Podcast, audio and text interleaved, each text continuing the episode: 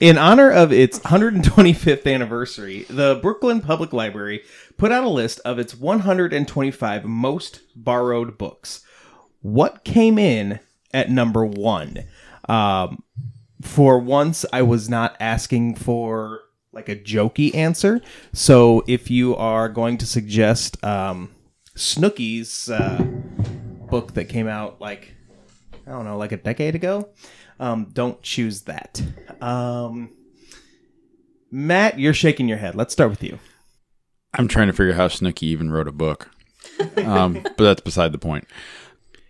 I uh, I don't like this book, but I'm going to suggest it as like at least probably top five. Catcher in the Rye. Okay.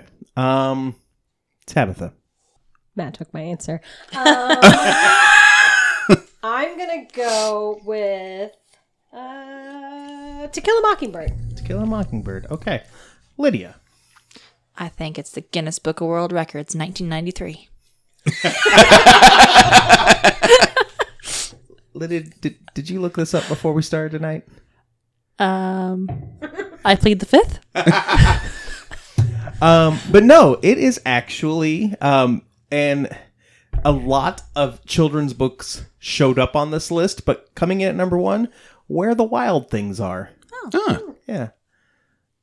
So this is gonna be real random, but the author of Where the Wild Things Are, Maurice Sendak. Mm-hmm. I as soon as like you asked this question, I got a, a notice in my news feed that Maurice Sedgwick or Marcus Sedgwick died. and I was like, Mitch just killed that man. but everything's fine. Everything is is is Maurice Sendak still with us? I have no idea. Oh, okay. Marcus Sedgwick is not.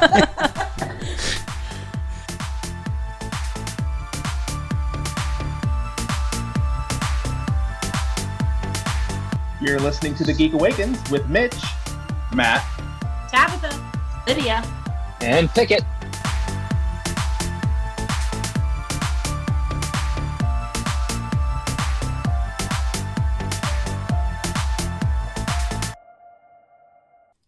Wasn't funny. I don't know why I chuckled. I'm sorry about that. I mean, it is it is you and us, and we are very dark people. So I mean, it, it's kind of fair. Yeah. And just awkward. Mm. Yeah. that too. That too.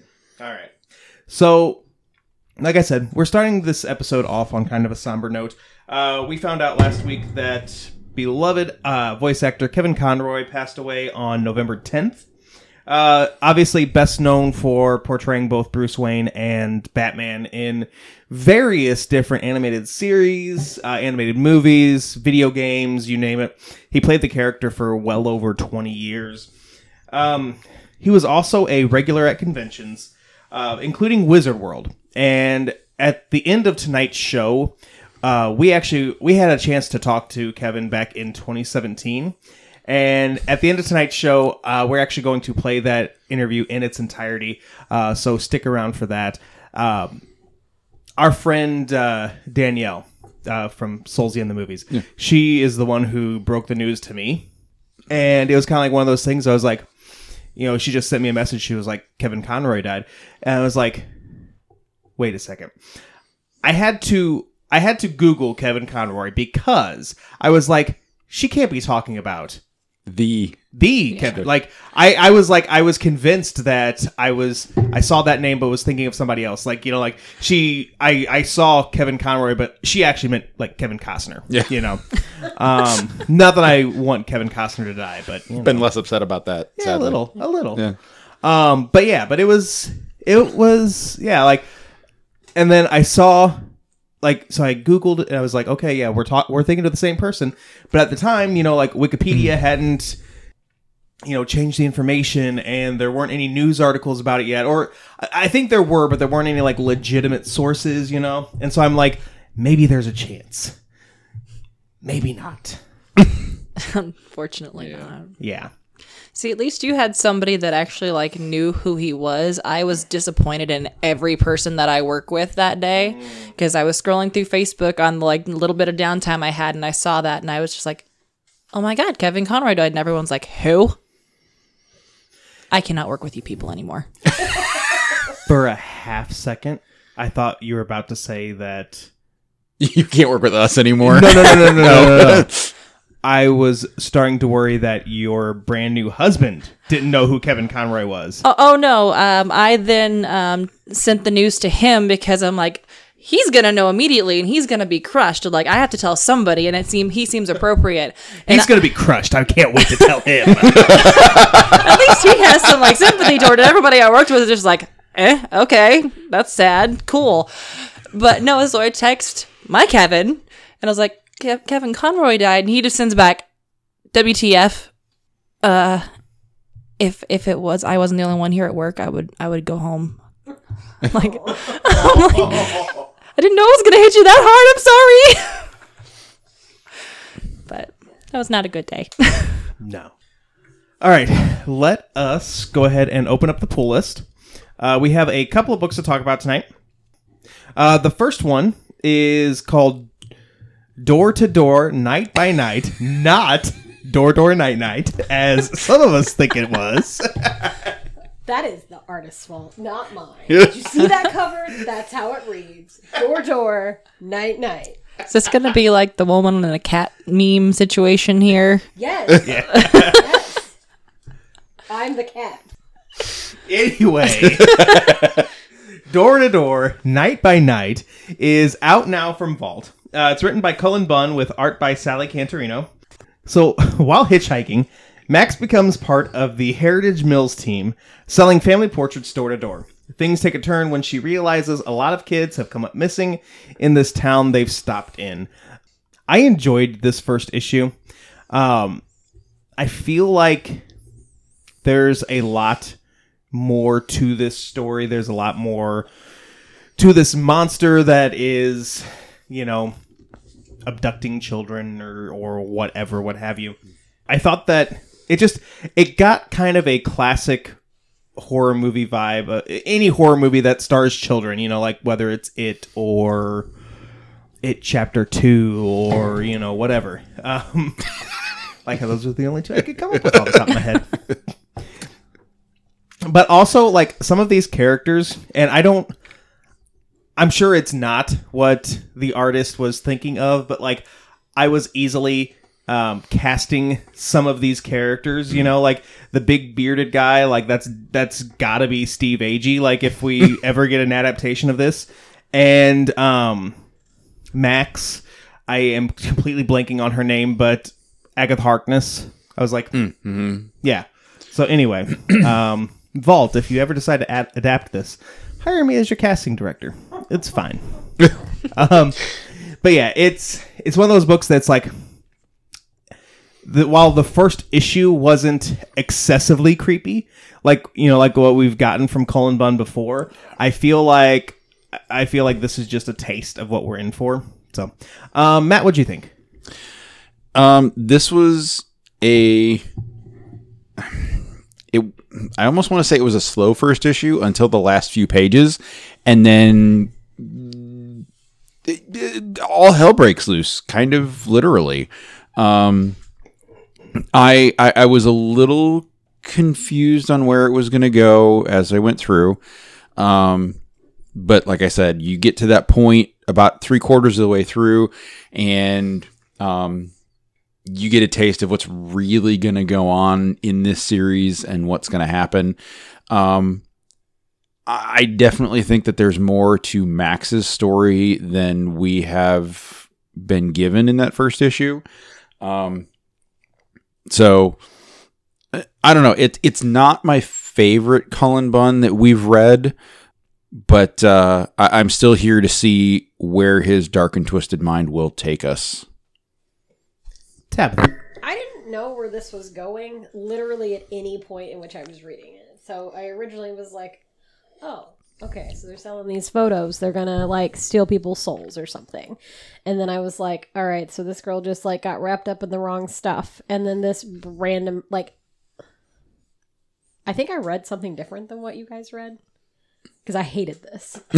like, like very rarely do I like regret reading something that we got. Unless it's about an apocalypse Correct. or I very rarely regret like regret it. Even those apocalypse stories, most of the time I don't regret reading it. I'm just tired of the same old.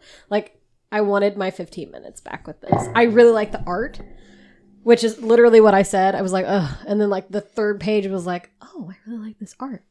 And then I kept going and it just kept getting worse. And like it felt like someone was like telling a story based on like an AI's prediction of what a story should be. Hmm. Also out now, uh, this time from Oni Press, is Talli or Tolly? Tolly? Yeah. Uh, Daughter of the Moon, Volume 1 by uh, Sourya. Uh, so Tolly is one of the last summoners and is being chased by Lord Ulrich, fo- uh, foe to Lord Casca, Tolly's adoptive, adoptive father. She enlists the help of Sir of Knight, Sir Alan, and others along the way in an effort to escape capture. Um, I apologize to the author and Oni Press and anybody involved with any word that I just messed up there. it's all my bad. All my bad. Um, Lydia, I know you read a little bit of this. What do you think? Yeah, I, I got about two chapters in. Um, I got an anime vibe from this, like right off the bat. Uh, just the way the characters react to each other and situations is very much like a manga anime kind of vibe to it. Um, the story so far, like I feel like I've read similar things to it before, but I'm not upset about it. Like I want to see where it goes and see what kind of twists they can throw into it to make it a more original kind of story. So I'm definitely going to keep reading it. Um, but past that, like say art's kind of again more kind of like a manga more than just a straight comic. And that's not a bad thing either. Yeah. Um, I'm only about a chapter in, and you're absolutely right about it, like having a feel of a manga. In fact, like for the first couple pages, I was like, wait, do I have to read this manga style? Or wait, no, no, regular. okay. Um, it was messing with my head just a smidge. Um, the story is interesting. I I haven't gotten a good enough feel of the characters yet. Although um, I'm completely blanking on his name, but like the the young kid that she meets up with, who's like really fast and is good with a sword or whatever. Lilo? What- Lilo, Lilo, yes, yes, thank you. it. Um, he's very sassy and very sleepy, and also my spirit animal. Um, but uh, but no, like I, it's what I've read so far is a really good start. I'm really excited to to read it, and you you, you hit the nail on the head. It was like within the first like three pages that I was in, I was like, this is definitely this feels like a manga. Um, Tabitha, what do you think? I really like this. Um, the, I had some struggles with the art because it was doing that thing where there were fight scenes, and I was having a hard time figuring out who was doing what. Um, at least uh, more toward the end. But I really like the story. Um, kind of my only issue with this was you are in this kind of like medieval based fantasy world, right? Where you have lords and ladies and whatnot. And then you've got like these random moments of like very modern slang language that happened. And it like really pulled me out of the story. Um, but then I got to the end of this and I literally went, I need the next one because this. It, it ends in such a way that I need to know where these people are going, and it lends itself like I think this would make an absolutely excellent like actual book like based on these characters like i wanted more background which i mean it's very rare that i don't want more background but this like i feel like it really lends itself to those background stories Matt, what'd you think? This was fantastic. Um, I I only really have a couple of, of gripes. Um, one is that it's not the whole story. We have to get volume two. Um, because you do, you get to the end and you're like, wait a minute, I I have to get volume two to f- to get more of what's going to happen here. Um, which isn't necessarily a bad thing, but I was i- i- in a lot of the stuff we've read recently, it has been the graphic novels have not been volume one. They've just been a cohesive, like a complete story. Um, so I was just looking for the end, which we'll have to get in volume two at least. Um, normally, black and white art doesn't bother me, but this particular case did just a little bit. Um, there were points where like there was one shot where they were looking down at the street and the cobblestone street was like super detailed and it pulled away from for me, it pulled away from the characters and what was happening. Um, and I felt like maybe if it had been in color, they would have been able to give the road a palette and then make the characters stand out a little bit better. And I wouldn't have gotten lost in some of those details. Um, but either way, um, I really enjoyed it.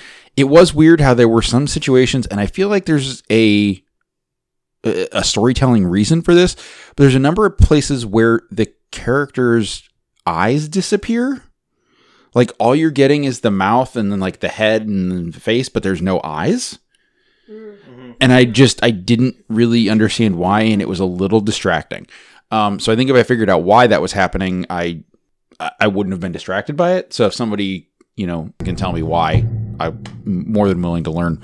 Um, but um, story wise, this was great. Um, it's fantastic. I am ready for volume two to see how everything unspools. All right, guys, let's go to trailer takedown. And we've only got two movies to talk about tonight. Uh, Witcher. I, I guess I don't know that either of these are actually movies. No, they're both series. Series. Yeah. Anyway, um, we've got Witcher: Blood Origin versus Darby and the Dead. At first, I thought it was Darby of the Dead, and I thought that this was like an Irish uh, Shaun of the Dead, like like Darby O'Gill and the Little People, but zombies. exactly, yeah, like that's what I was expecting, and I- I'm not going to start this week, but I just want you to know, like within the first like two seconds, I was like, I was very wrong. so, uh, Matt, let's start with you. Um, so Witcher Blood Origin is a four part miniseries that is a prequel to the Witcher Netflix series. Um, as much as I enjoy The Witcher and I've read a couple of the books, like, I don't recognize any of these characters in this trailer. But at the same time, I'm I'm here for it. Like I the it doesn't give you a whole lot of story. The trailer is definitely a lot of action.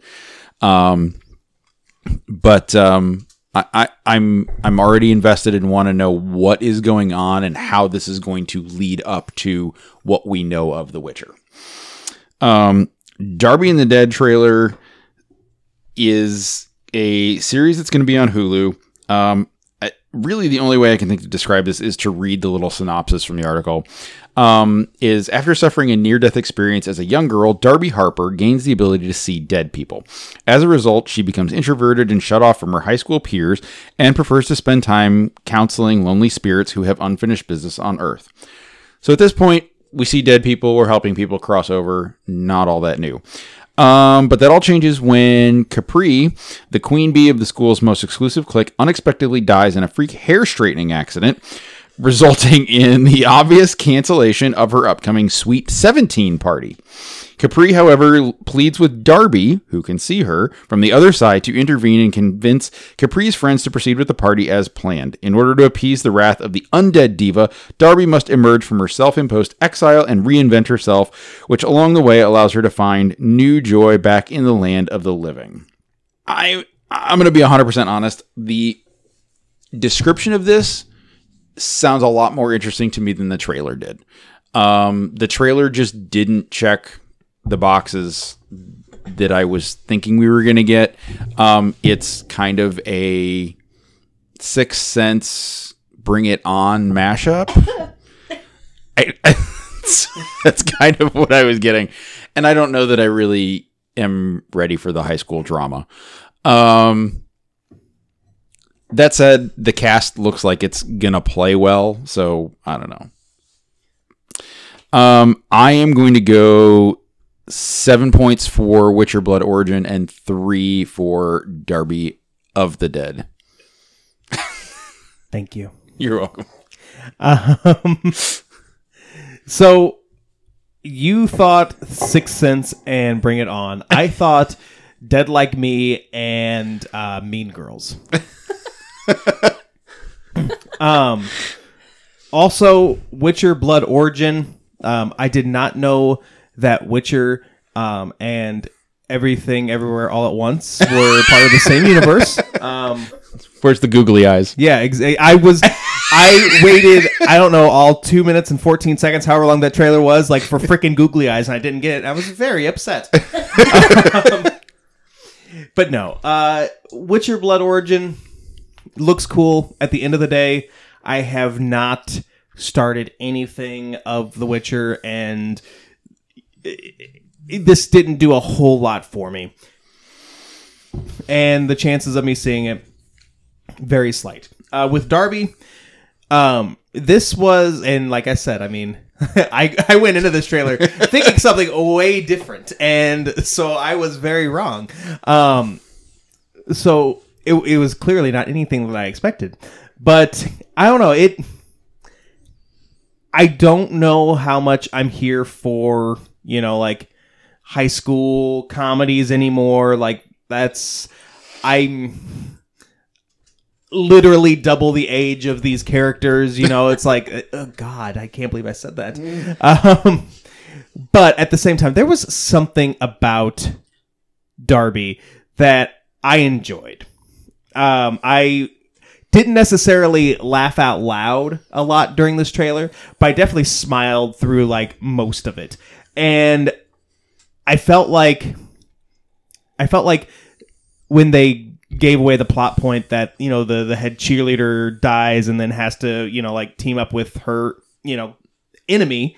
Um, when they revealed that, I was like, I should have seen this coming far earlier. And even at that point, I still knew where they were going with it, but still. Um, but yeah, this seems fun. It seems cute. Uh, not 100% for sure that I'm going to watch it, but I would definitely give it a try. So I'm actually, I'm going to give eight points to Darby and two to Blood Origin. Um, Tabitha.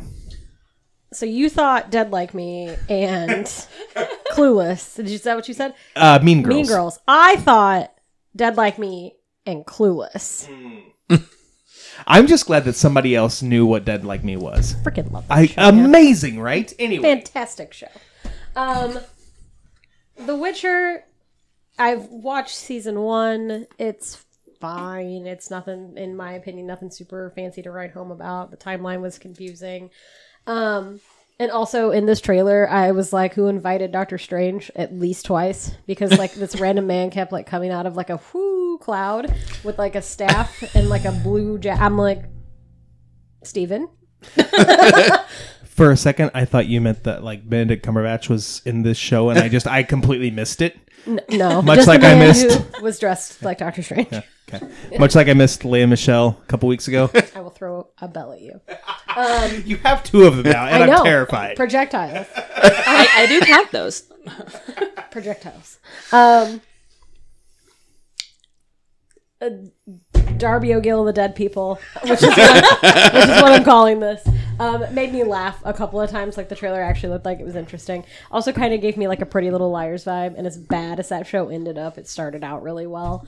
So this is something that I would actually sit down on like a day off when I'm home by myself and just binge watch.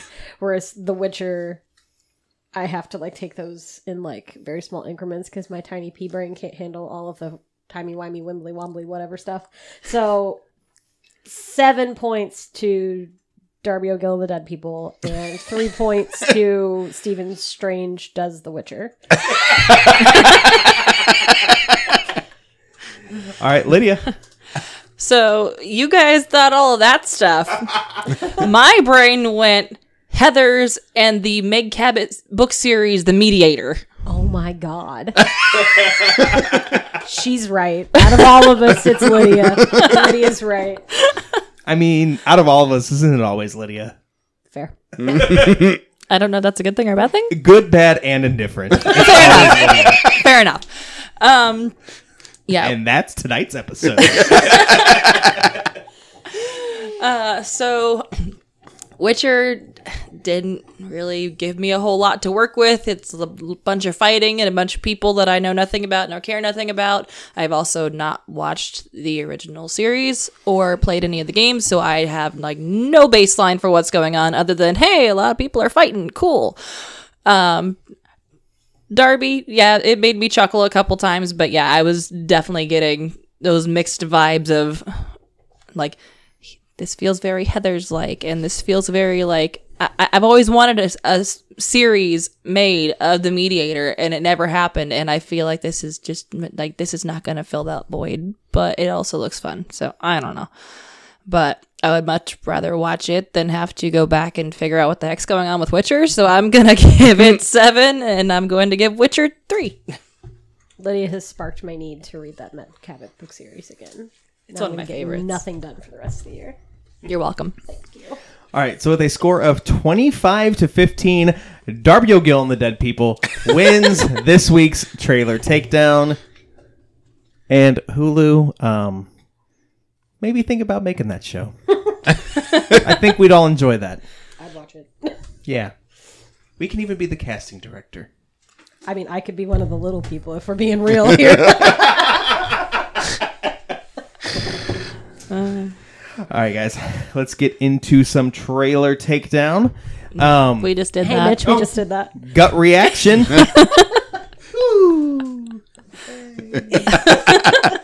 I'm not having mental issues. It's fine. It's all fine. Matt, let's talk about Stranger Things.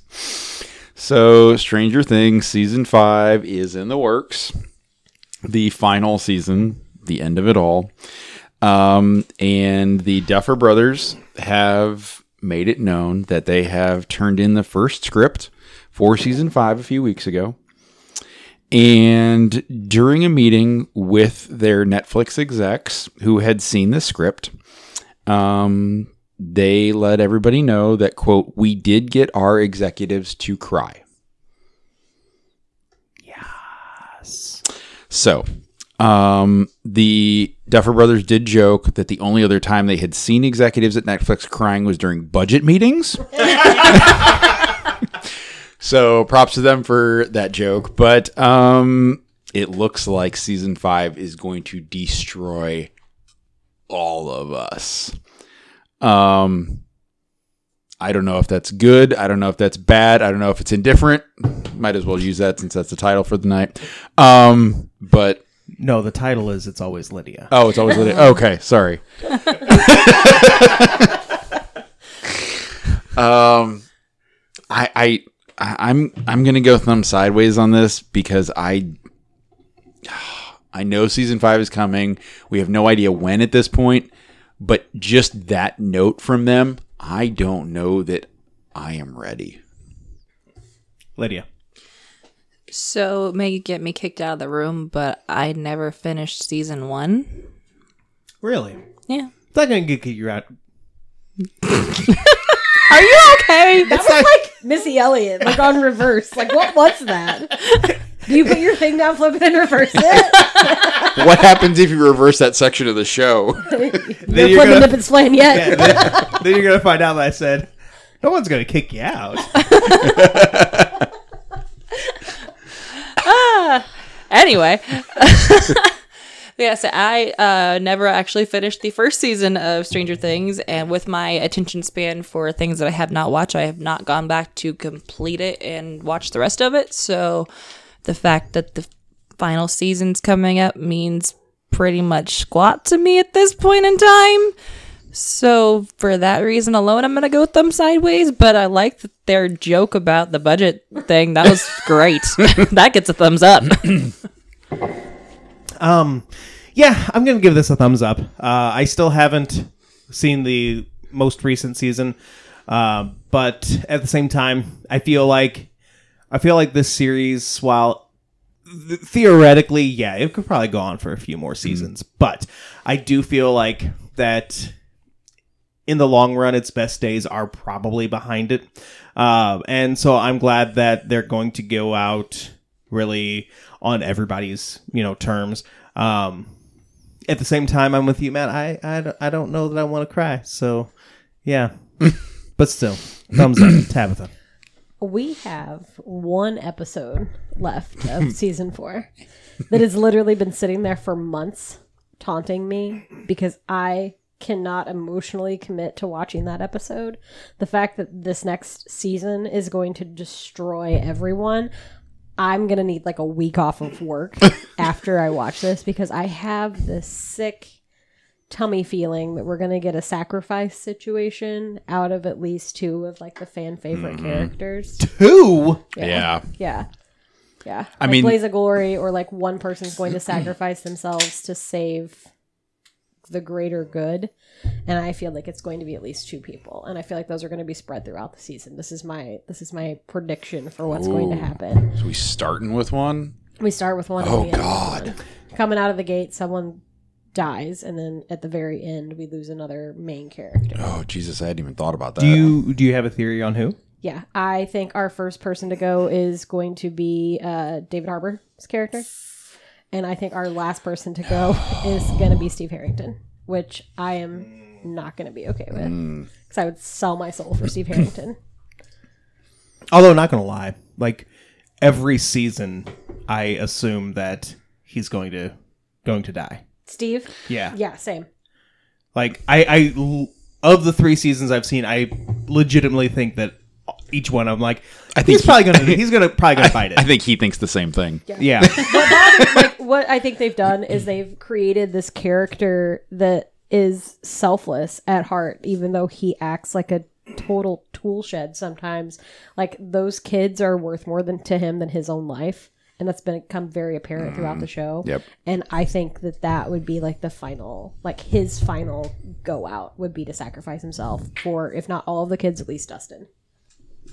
Did you give your thumb? I don't know. Thumbs up. Okay. God, I'm already like just thinking oh, about That's it. tearing up already, guys. Oh, It's gonna be rough, guys. Who It are is- you? Who are you, Tabitha? right? No, it's gonna see. It's it is gonna be rough. And I, side note, I think part of the reason that they're doing that is maybe I'm wrong, but the Duffer Brothers have been taken to task by the internet for the fact that they have brought on characters and killed them in the same season. So the only characters that have died are new introductions. Nobody that's been long lasting. Kind of like an MCU situation where for a long time they didn't kill anybody off. And season five, I think, is going to rectify that. Rectify that and wreck everybody else. Yep. Yeah. So, uh, it was announced earlier this week that Star Trek Mission Seattle will not go as planned next year. Uh, Star Trek Missions posted to their social media pages, uh, quote, after careful consideration, unfortunately, the decision has been made to not move forward with uh, the Star Trek Mission Seattle event in 2023. We are working on new ways to bring our favorite Trek fans the optimum experience, and we look forward to celebrating, celebrating again in the future. Um, I'm going to give this a thumb sideways. Uh, I I know that I should be like, oh no, thumbs down. Um, Mission Chicago was fun, and while like if they ever came back to the Midwest again, I'd probably go again, depending on who the guests were. At the same time, though, um, I feel like it could have been way more than it was. It could have been much bigger than it was. And so if they take 2023 off to figure out how to make that happen, cool, awesome. And if we get some other kind of Star Trek event, even if they move on from like the missions brand, I, I'm okay with that. And if I knew that, knew beyond a shadow of a doubt that that was going to be a thing, I, I would probably give this a thumbs up. It's like, okay, cool, you tried this. Now let's tweak it, fix it, whatever. Um, I'm only giving a thumb sideways because it's like, what if they're just like, oh yeah, we're totally going to come back, guys, and then never do. Tap them. Yeah, I agree with you. If they're going to come back bigger and better and make this a better experience for people and they're just taking the year off to kind of regroup, mm-hmm. thumbs up for them for admitting that because at the end of the day, like, they don't want to disappoint people. But if they're like taking it off to be like, we're going to kind of phase out, like, that makes me sad. So, thumbs sideways. Matt. I'm going to go thumbs up in the hope that they are indeed seeing that things aren't going to work out as best as they had planned. So instead, step back, regroup, make another attack. Um, instead of just like pretending that we're pay- taking a year off and fading into the distance. Um, yeah, I'm going to go thumbs up on the hopes that they're just reorganizing and coming back stronger and bigger. Yeah. Lydia. Yeah, I'm going thumb sideways for the same exact reasons because they could be actually taking the time to make it bigger and better, and they could just be like, eh, "See you, bye." Yeah. And to their benefit. So the the, the people behind Star Trek missions um, is ReedPop, who Okay. you know they, they do C two E two, they do New York Comic Con. We we all know about ReedPop. Y- y- Everybody listening, you know about ReedPop. so that said, I don't. I don't think that it's going to be like the latter where they're just like, okay, guys, bye. Um, I do, I do genuinely believe that you know they are going to come up with a better event for the Star Trek fandom. Uh, but at the same time, you know, shit happens. So, um, Tabitha, let's talk about about He- Helena Bottom Carter. That's not even her- Helena Bottom Carter. I don't know her. Bottom. Bonham. Bonham. You're not making it better. He only recognizes her when she walks away. Oh,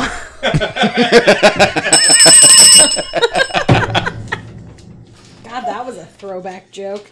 Anyway, the Library of London is welcoming Helena Bonham Carter its first. That's what I said. It is not. First female president. Um, she is quoted as saying the library is truly a place like no other, inspiring and supporting writers for over 180 years, many of who many of whom have in some way informed my own career and those of actors everywhere. She's been a member of the library since 1986, and she's going to be taking over the position uh, from Sir Tim Rice, a British author and lyricist. Um, evidently, this is not unheard of for the Library of London, um, which is the uh, first lending library in London ever in the history of time. So that's interesting. But um, she's it's like a thing that they do where it's kind of like a celebrity that comes in, but then they do act as the role of the president and have those veto powers for things from the board of trustees and whatnot. I think this is really cool. Like sometimes you have to bring on those I don't want to call it a celebrity endorsement, but that's kind of what it is at the end of the day to get that library some kind of recognition and it's really cool that they chose Helena Bonham Carter for this role. So I'm giving this a thumbs up. Matt. Um, I, I I think it's great that they use a celebrity to help bring recognition and the public eye to something like this. So, thumbs up for being inclusive, diverse. You know, not just going with just a whole bunch of white men for their directors. Lydia. Yeah, I think this is awesome. I also like like you said the whole idea of bringing a celebrity in to kind of bring more attention to it is great. I also feel like having her in a position as like some kind of president for this library uh I, I feel like she's the kind of person that will like stick it to people if they try to ban certain things. Right. Like she's going to let people be their weird self and it's going to be wonderful. So giant thumbs up. Yeah, I I was fluctuating during this story because, like, at first, like, you know, hearing her be named president, I was like, okay, maybe, but it's kind of weird that you know, like, she's she's a celebrity. She's clearly, I I, I shouldn't, you know, um, assume these things, but I'm uh, guessing that she doesn't have like you know any kind of library science degree. so why are you a president? But you know, like you know, and then like, oh yeah, she's had, you know, she's been a member of that library since the '80s. Like, okay, all right, I I guess I can see this. But knowing that this is something that they do, like, I'm I'm totally on board with this. This is this is fantastic. Definite thumbs up. Uh, kind of an aside. Have I told you guys the story about why I don't go to our library anymore? No. No. No, but I'd love to hear it. Okay. So Story time with Mitch. it is new segment. so this was, gosh, probably close to 20 years ago. More than 15, less than 20. We'll say that. So I had, I, I was downtown and there, like, I don't even remember what it was, but like, I had to print something off, like, right now, you know? So I go to the library to use their computers because that's one of the many benefits of the library. You know, um, I'm very pro library. However, so I go in, you know, sign up, you know, like get a get assigned a computer. I get assigned a computer in the kids area. I'm like, okay, this is kind of weird, but whatever. This is where they put me. And there are even there were signs on those computers saying that these are for kids only. You know, like uh, adults can't be here. I don't remember exactly what it said, but that's that's what it, it you know. So I'm like, okay, I should probably go and get a different computer, but at the same time, I'm right here. I have to do this right now. Whatever, it's fine. Do do do. So I, you know, I go print my stuff. I go to log out, and I freeze the computer. I'm like, well, clearly, if I tell you know somebody at the front desk, like, hey, this computer is frozen, and they see that I was assigned to it, then they're going to be like, "Hey, why are you a grown ass adult in a on a kid's computer?" So I just left, and I've been back in that library since then, maybe twice. Could I go back and like even just get a new library card by now? Yeah, probably. I'm pretty sure they don't have your picture posted behind the counter that says "Don't let this man in the library." I assure But you you're only don't. pretty sure. I, I assure you they do not. I'm just impressed by the. Okay, here's the thing, Mitch. I messed up. I'm embarrassed. I'm never coming back here. Like that is absolutely something I would do. If I can get over my library trauma, you can get over your library trauma. you should go Story together. time with Tabitha. What's your library trauma? Have I really never told you this? I don't know. Oh my god. All right, baby Tabitha. Whoop. She is little Matilda child spending all her time out of her house in the library in her hometown, which by the way is in a creepy ass old building, the top floor of which is a museum to the family that developed and built the town. So the bottom floor I've been past the library. I will vouch for this. It the bottom floor is the library, top floor is the museum. Right, right, right. Old ass building, library, hateful old bitch. Like when that woman died, a friend of mine from McLeansboro literally sent me her obituary and said, "You're welcome." And I said, "Thank God." Horrible woman, horrible human. I am so glad I still loved reading after dealing with that lady. Anyway, flash forward. I am seven years old. It is the middle of a Saturday. I curl my little nerdy book self up into a corner of the children's section of the library and I fall asleep. Nobody wakes me up. They close the library. It becomes dark. There are it's McLeansboro, so there are no like alarms or sensors on the library. It is also the very mid 90s. I wake up in the dark in this haunted goddamn building. It is a mess. Can't see shit. There's no lights on. I go to the front door, which is locked from the outside. I go to the back door, which is locked from the outside. I pick up the phone, which is turned off. The only The phone door was turned off. phone was turned off. I go downstairs into the basement where the microfiche film was, and the back door uh, of the library, like, is kind of like a walkout basement. Glass up top, wood at the bottom. It actually flip faces the police station. And Tiny Tabitha banged on that door for like an hour until a cop happened to be walking into the police station and saw this much of me going. I had not gone into a library willingly Until, until like three What? years ago Yeah. here. Wow. Wow. Library trauma. But I go to our library all the time. I'm on the Friends of the Li- or the Lincoln Library Alliance now. Like very pro library. So if I can get over my library trauma, you can get over them worrying if you're you're inappropriately looking at things on the internet in the children's section. yeah. Okay, wow. My brain went there too. I'm with you. it was bank related, okay? Oh, okay. Anyway. I mean, I believe you. I'm just saying that was like if I saw a man sitting in the children's section, I would just assume. Yeah, Yeah. thanks.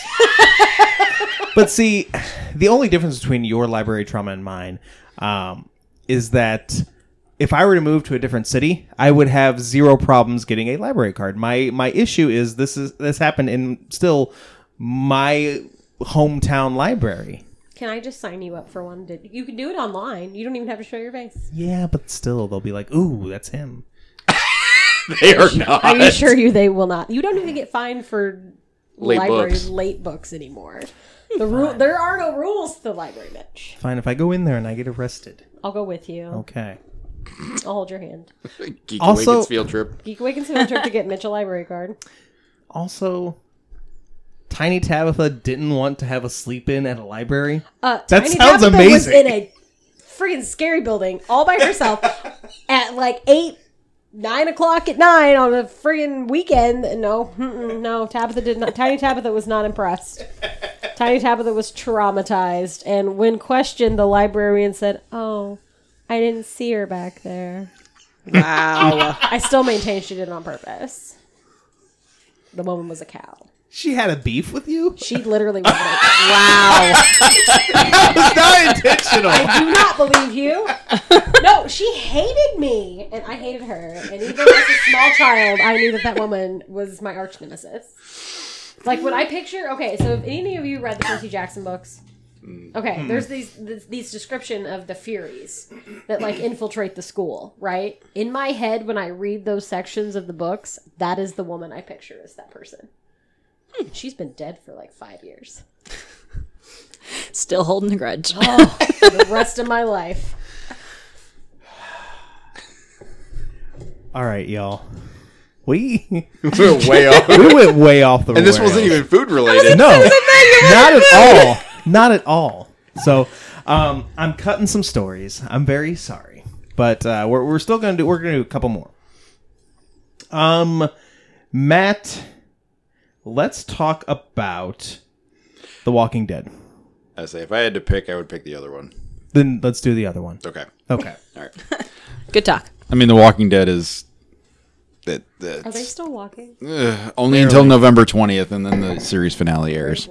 Right. Anyway, um, so Bank of America and a um, research analyst, Jason Haas, has basically said that Hasbro, who owns Magic the Gathering and Dungeons and Dragons, is quote unquote destroying the long term value of Magic the Gathering um, by overprinting cards. Uh, during the pandemic, their sales, Magic the Gathering sales, nearly doubled. Um, but as of right now, card prices are falling. Game stores are losing money. Collectors are liquidating their collections, and large retailers are cutting the amount of cards that they're ordering. Um, Hasbro has touted their performance of Wizards of the Coast, which I said, which includes Dungeons and Dragons, um, but they're basing this killing the golden goose on overprinting cards. Um, the Haas believes that the end of their growth is almost at the end. Um, over the last couple of years, they have been extracting revenue, he says, from each player instead of growing the fan base. So just the players that they have are spending more money, and now they're running out of. They haven't. They haven't gained any new players. Um, so by overprinting cards, nobody's buying the new cards. Um, it has caused the secondary market, which, as Mitch, as you know, for comic books, is pretty lucrative in some cases, um, to basically crash. Um, there is a 30th anniversary set of Magic the Gathering cards, which includes cards that they promised would never be printed again. One of which is that Black Lotus, which the original went for like $900,000 or something like that at auction. It's one of the cards that's included in this 30th anniversary set. Wow. You can't play it in standard formats. You can't play it at tournaments. But because they're reprinting it, it's killing the value of the actual- the, actual original cards.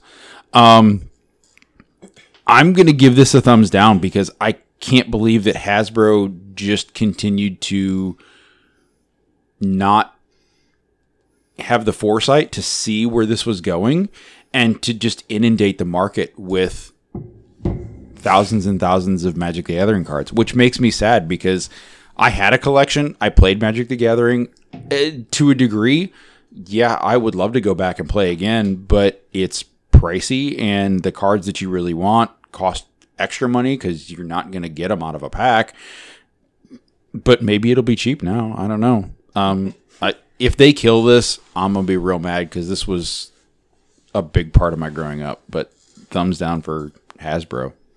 Lydia. Yeah, I I agree. Like, I get trying to meet demand basically, since there was such a surge of people like playing it and buying it during COVID and everything. But to reprint some of the cards that are meant to be like special cards like that that you could only get at that certain time is very stupid. Say, I, I could I could forgive the overprinting of normal cards, but that is the stupidest idea I have ever heard. so thumbs down. Someone did not think this through. Yeah, thumbs down. If you're gonna say this card will never be reprinted, then stick to your stick to your cards. Um, do it. do it. Nope, I'm letting you have it. Okay. You want it, and I'm no- not letting you have it. never gonna get it. Never gonna get it. Anyway, um, but yeah, and and that aside, I mean, overprinting cards. Okay, yeah, it, it is what it is. Um, you should probably try to figure out how to increase your fan base. Although, I mean, this happens sometimes, you know, like with with other, you know, with with other forms of entertainment. You, you mentioned comic books earlier. That's another, you know, thing where it's like there are some times where like yeah, like you just you don't get a new influx of, you know, of fans. Wait a few years. Oh, hey, now you got all these other people in it. Um but yeah, like it's it's unfortunate on Hasbro's end to you know maybe not think it all the way through, but at the same time, you probably should have um, hired somebody to do that, and, and and maybe they have, but clearly maybe they didn't do that good of a job. Tabitha, Uh, so I have not played in a very long time, right? So I uh, have a friend of a friend who actually used to work at the same company where I work that is like a Magic the Gathering pro. Like they recently went out to Salt Lake City to play in like a tournament, like oh, whatever. So I I texted his wife and I said, "Hey, random, can you ask Austin a question for me? How does he feel about the reprinting of the Black Lotus card?" I get back, "Hey, it's Austin. The M30 packs are dookie." And I said, "Can I quote you on a podcast?" And he said, "Yes. However, my preferred words are the M30 packs are dog shit." So, on behalf of Austin, I'm giving this a thumbs down. all right, all right. Um, Tabitha, you almost had the last story of the night, but I got you beat this week. Um, yeah. So let's talk about Steve Jobs sandals. I'm sorry. Oh, oh my god. So I thought Yes. we were moving into the last story. No. And I was like, but that was my story. Yes, I said you almost had the last story. Yeah, yeah, yeah. I've got the last story. Okay. I, well, I Second thought to you last did it. story. Okay, never mind. Anyway, Steve Jobs, his shoes that he wore while walking around his house in California that they've now made into a historical site have been sold uh, for two hundred and twenty thousand dollars. My house isn't even worth that much. Samesies. Um, the well used Ugh. not my brown suede Birkenstocks that dated to the 1970s were the record for a highest price ever paid for a pair of sandals. I'm going to read the listing from the website auction listing. the cork and jute footbed retains the imprint of Steve Jobs' feet, which had been shaped after years of use. Uh, they anticipated that they would bring $60,000, but the final sale price with an accompanying NFT, nonetheless, was $218,750 the buyer was not named. So I have two questions. Who do we think bought these? Someone with a massive foot fetish. And then I was going to ask why, but Lydia already answered that. So I'm giving this a thumb sideways because, like, at the end of the day, like, good for the economy and, like, whatever, but, like, but why? Matt. This is just like we've I We've made Matt speechless. That doesn't happen. Right? like we talked about a gun stuffed in a chicken last week. but something about spending two hundred thousand dollars on Steve Jobs' stinky foot impressioned sandals just Birkenstock. Birk. Sorry, Birkenstocks. Mm. Thumbs down. Lydia. you know, I'm not opposed to feet, but no, like I don't like. Let me clarify. Let me clarify. Shut up. Bank account. Have you Shut spent two hundred thousand dollars lately? If I had that kind of money, I would not be spending it on these stinky ass shoes. No, like to clarify, I say this because my sister cannot stand the sight of feet, cannot stand anybody like being anywhere near her feet, doesn't like other people's feet, doesn't like it's feet. I don't really care. But the thought of these old ass shoes that are suede and cork that just retained all this foot sweat since 1973. Ugh, no, no one needs to spend that much money on a pair of shoes to begin with, especially ones that have that much grossness on them. No, thank you. Thumbs down. Yeah, I'm giving this a huge big toe down. Uh, is that a new type of shave? Yes. It's the holiday shame and the regular shame at the same time. Double shame. Seasonal I depression gonna I'm shame. calling it a double bell What? shame. Seasonal oppression shame. Seasonal depression shame.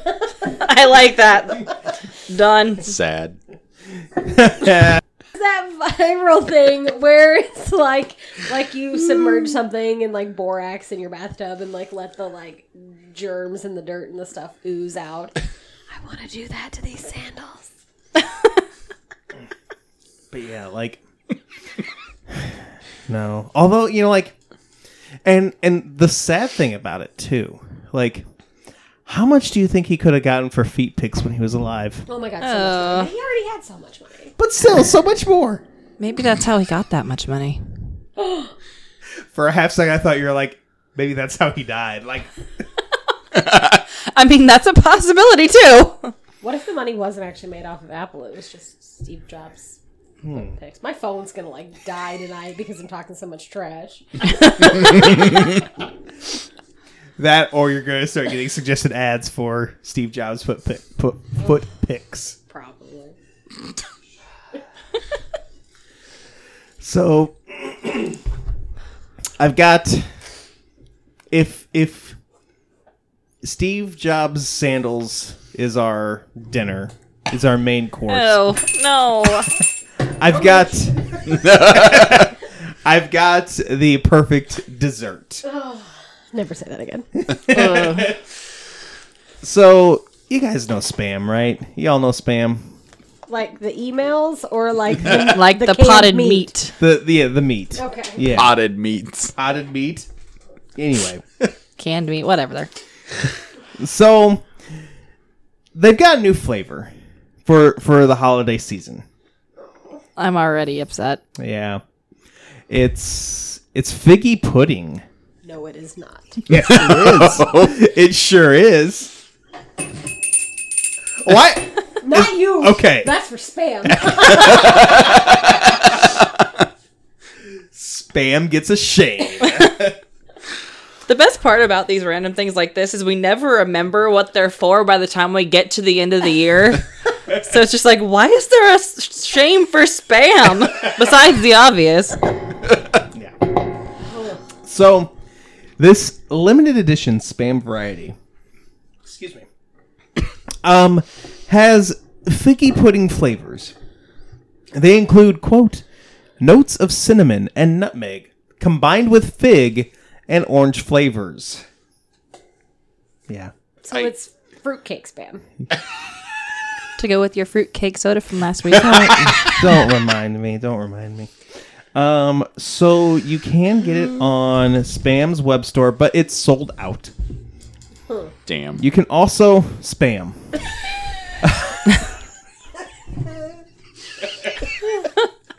um, you can get uh looks like five two packs. No, no, I'm sorry, I'm sorry, I'm sorry. One two pack for nine ninety nine. That's two pack, not Tupac.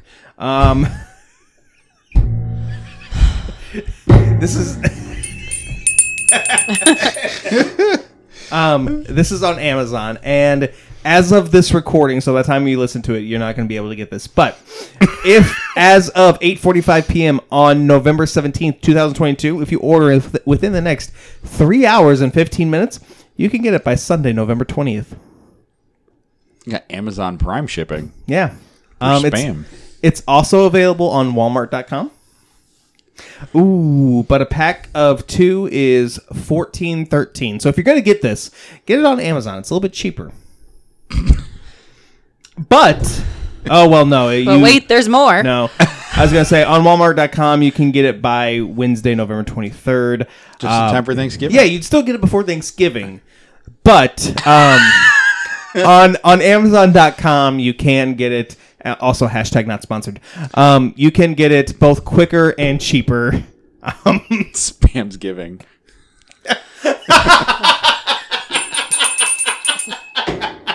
Here's the thing. I'm thing. not even mad about that one. I like spam. I like a fried spam sandwich. I think it's I'm- delightful. I'm not against it. However, This flavor. why in the hell does it need to taste like figgy pudding? So that you can sing about it over the holidays. I would never add the word spam to We Wish You a Merry Christmas. we we wish you a merry spammas. No, No. that's not gonna work for me. So spam is is is nice. They it is the giving season, um, and so they are also giving you uh, some recipes. Um, God. Yeah, there is one for a figgy pudding skewer.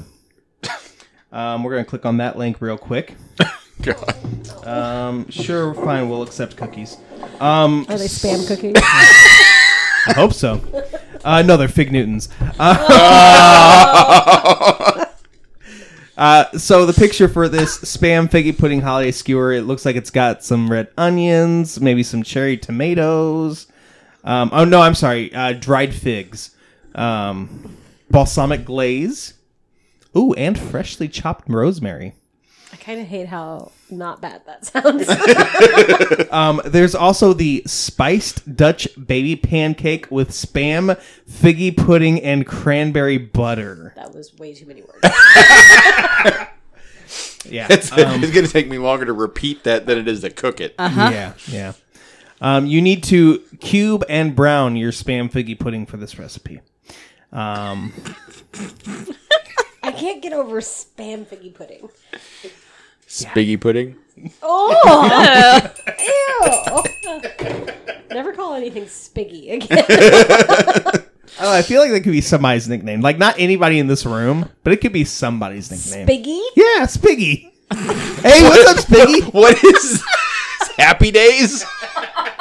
Is he gonna pop a quarter in the jukebox and then hit it so my favorite song plays? Maybe.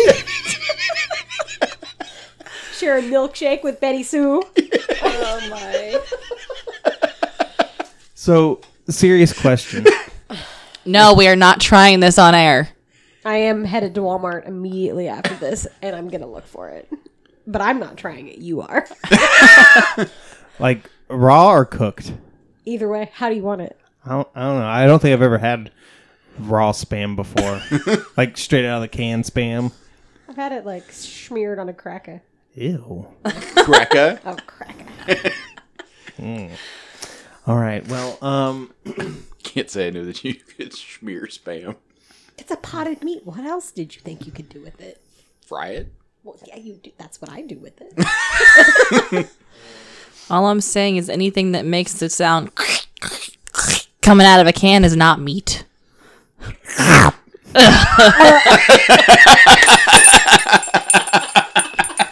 Can we have like a special shame for like when Mitch makes a noise that makes me gag? Sure. does that happen frequently? At least twice. I mean, I make the rules, so what Lydia said. Hmm, but what to call it? The sound shame? No. No.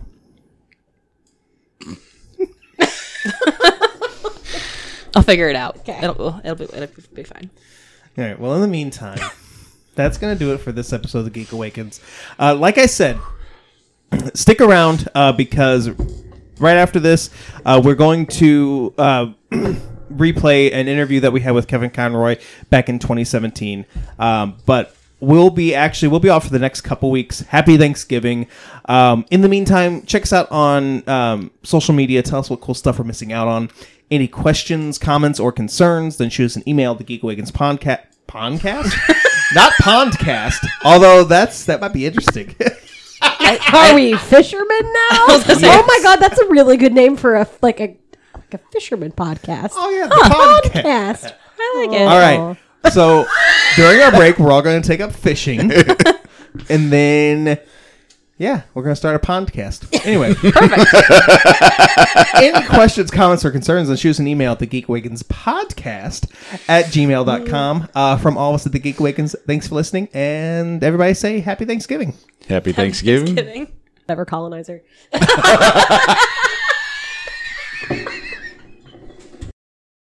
with the one and only Kevin Conroy, also known as the voice of Batman. How are you? Hey, good morning. Good to meet you. Uh, so, first off, first question I have to ask. Uh, when you started doing Batman, did you have any idea that 25 years later you would still be the voice of Batman? I had no clue. We didn't even know if it was going to last more than a season. you know, and then it was like Batman the Animated Series, and then it became Batman and Robin, and then Justice League, and then Batman Beyond, and then the Arkham games, and then Injustice. And I mean, it just, it kept growing over the years. You know, life is what happens to you while you're busy making other plans. You know, I didn't know this was going to happen. Right, right. And with all those, all the, the, the live action films and everything, they have gone through so many different people to play Batman. But for me, and I, and I mentioned I, we're in the same place here, for me, the Batman is Kevin Conroy.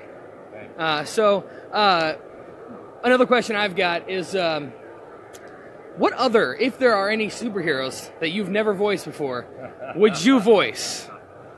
What superhero could you do after doing Batman? I mean, he is the coolest superhero because he has no superpowers. He is super. I mean, he's what's everything about him is so complicated and so rich. Right. But everything he does, all the good he does, is out of his own imagination. Comes out of his own wits. He doesn't. He can't fly. He can't see through things. You know, he can't bend metal. Um, he's just a tortured soul who chose to take that anger and turn it into something good. That's what's so noble about him. The audience loves him. And that's I think in a lot of discussions that I've had with a lot of people, that's that's the thing about Batman is he's not some uh, meta human or he's not some superpowered anything. He's just a guy. Uh, Mitch, I know you've got some questions. Yeah, yeah, yeah. So, all right. So, uh, kind of timely because Batman Harley Quinn is coming out here next week. But you've done you've done original stories. You've also done adaptations like The Killing Joke. Which which do you prefer? And then also among other like, is there like a classic Batman story that you would just really want to do? Well, I think the classic story that we've done, which is the best Batman movie all, of all time, including live action, is Mask of the Phantasm. I mean, that's hands down the best Batman movie, I think, because you get the whole genesis of the Batman story. Um, it's just a, it's a great story. Um, uh, whether I like doing the original scripts or the uh, adapted, I think it's easier to do the original scripts because the audience they come into the adapted stories with a lot of um, expectations. Uh, like the Killing Joke, that audience was, you know, they were loaded when they went into the theaters, and so you feel like you have to live up to people's expectations, you know. Whereas when it's a new story, uh, it's all new for the audience, you know. So it's more of a ride for them, and um, I, I enjoy that. Awesome. Uh, and then also this last question actually came from uh, from a fan of ours, but they uh, they asked if you would be down to play a Knight of Ren so that Batman and Joker can fight in a Star Wars movie. A Knight of what? Ren, like uh, like a follower of, of uh, Kylo Ren, so that you can fight Mark Hamill as you know as Luke. I would, I will do anything to work with Mark Hamill, even if it's fight on Ren. Um, working with Mark is so much fun. We have so much fun. We're like kids in a playground together. We have so much fun together. He's crazy. So I mean, he's perfect for the Joker then. Perfect. He's a nut. And he allows me to be a little crazy, you know, so we have a lot of fun together. Uh, and you know, as, as I think about life, I think about you know Batman being so awesome. He was such an integral part of my childhood, uh, and uh, I just wanted to thank you for being here, taking time with us. Uh, we really appreciate it. Thank you so much. Good seeing you. Take care. Thank you.